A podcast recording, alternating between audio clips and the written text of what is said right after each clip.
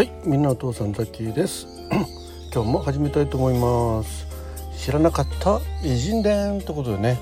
今日ちょっと公園の中で収録してるんでね。野生の鳥なんかの声なんかも聞こえて、えー、ちょっといい感じでございます。天気もいいしね。はい。ということで早速始めたいと思います、えー、10月20日生まれの偉人ということで、えー、探しまして、えこのジョン・デューイさんね、えこの方に、えしたいと思います。えー、ジョン・デューイはアメリカ合衆国の哲学者。チャールズ・サンデース・パーク・ウィリアムズ・ジェームスと並んでどこまで名前だ？チャールズ・サンダースとあチャールズ・サンダースバーグパパースさんと、えー、ウィリアム・ジェームスと並んでプラグマティズムプラグマティズムを代表する思想家である。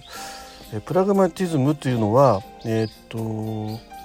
ドイツ語のプラグマニシティシュ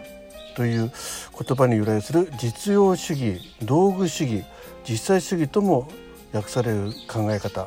もともとは経験不可能な事柄の真理を考えることはできないという点をイギリス経験論を引き継ぎ概念や認識が認識をそれがもたらす客観的な結果によって科学的に記述しようとする思考を持つ点で従来のヨーロッパの概念論理概念論的哲学と一線を画すアメリカ合衆国の哲学おえー、ヨーロッパとね違う哲学の方向性があるということなんですね。はいまたアメリカでは、えー、機能主義心理学に貢献したとも知られている、えー、20世紀前半のアメリカ哲学者の中で代表的かつ進歩的な民主、えー、民主主義、えー、ポピュリストポピュリストだった。民衆っていうのはあの民のね、えー、衆 はい、民衆ね、えー、言いますね。の主義、えー、ポピュリストだそうです。リチャード・ローティは、えー、最も敬愛する哲学として、えー、評価し我々をプラトンとイマニュエル・カントの自爆、えー、ドグマっていうのはねから解放した。と指摘した上で17世紀の哲学者がソクラ哲学に対して革命を起こそうと起こしたように正確な表彰、えー、現れる事象の章。というそれまでの知的理論を拒絶した点でルードウィヒ、えー、ウィンウィントゲンシュタインとマルティン・ハイディガー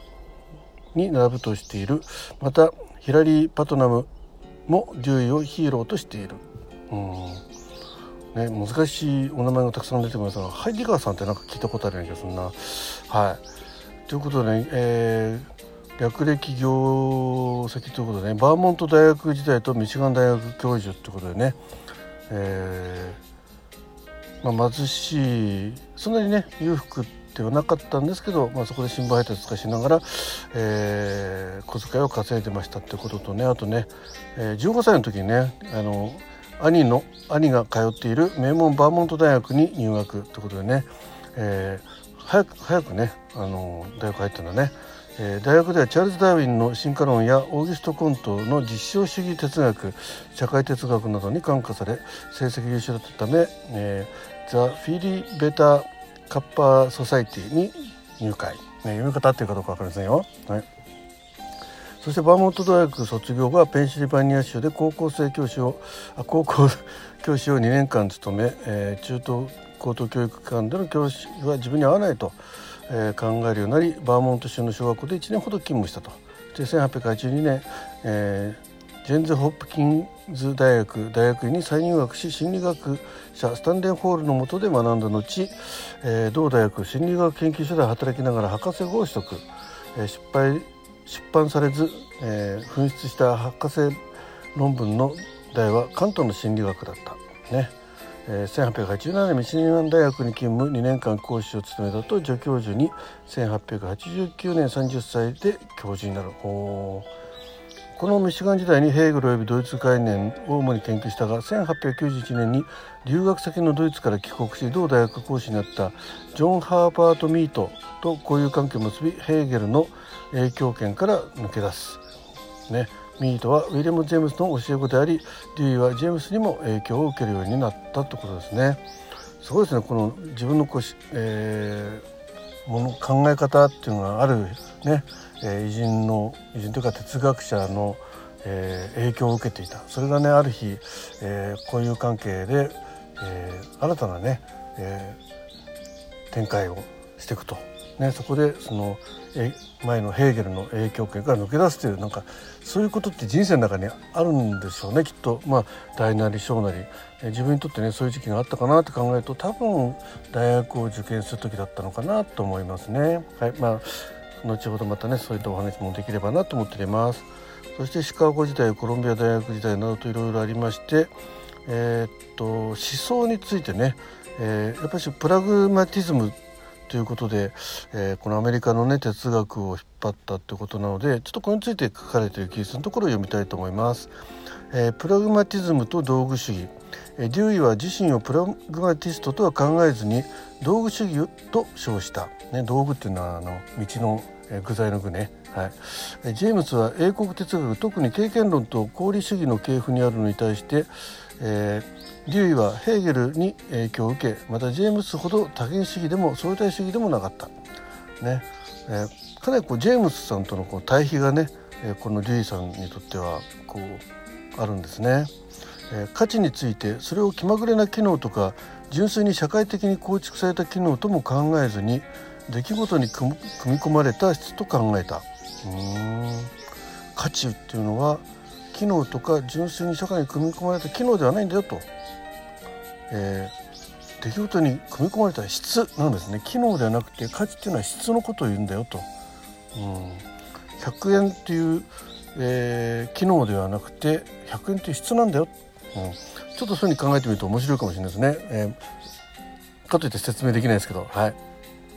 えー、絶対的に正確なえー、心理や知識を求めるアプローチをドグマとして考え、ね、先ほど出ましたね自爆、ね、もう絶対的な真理や知識を求めるアプローチは自爆なんだって考えたのね。真理とはむしろ人々にとってより好ましく信じられるものとしてその社会的機能や社会関係の中における知識知識理論を構築した。真理とはむしろ人々によって好ましいと信じられるもの、うん、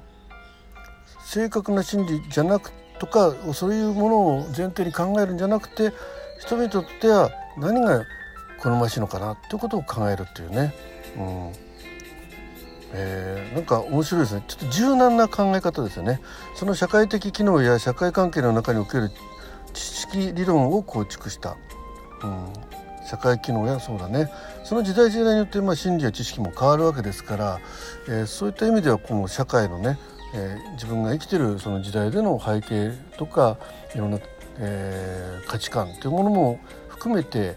考えるべきっていうね考え方なんですよね。そしてそれにそうしてアプローチして単線的なアプローチに対して間違えることや紆余曲折を積極的に評価することにより複合的なアプローチとしての、えー、これ何て言ったっけなか、えー、過病主義って言うんだね。難しいですあの過病主義、えー、知識についてあらゆる主張は原理的には誤りうるという考え方なんですね。ちょっと分かりにくいけどね。はい、えー、過病主義を唱えた。うん、そして社会文化、えー、技術的哲学的な、えー、実験を真理の仲介者と言えると主張した、うん、社会的文化的技術的哲学的な実験真理の仲介者と。ああそれを介して、えー、真理を考えていこうという、まあ、まさにさっきの社会的なアプローチの中にそういった、えー、名目っていうかなアプローチの方向の仲介者があるよという考え方ですね。そして宗教についてはジェームスは過剰な信仰を書いた人々にとって人間生活は表面的に面白く面白くないものだろうとした上でその宗派に属するかどうかはともかくとしても我々は有神論無神論一元論などのいずれかを渡る賭けを行っているとした。うん、そっかそっかあのー、まあ宗教をね否定するわけじゃなく、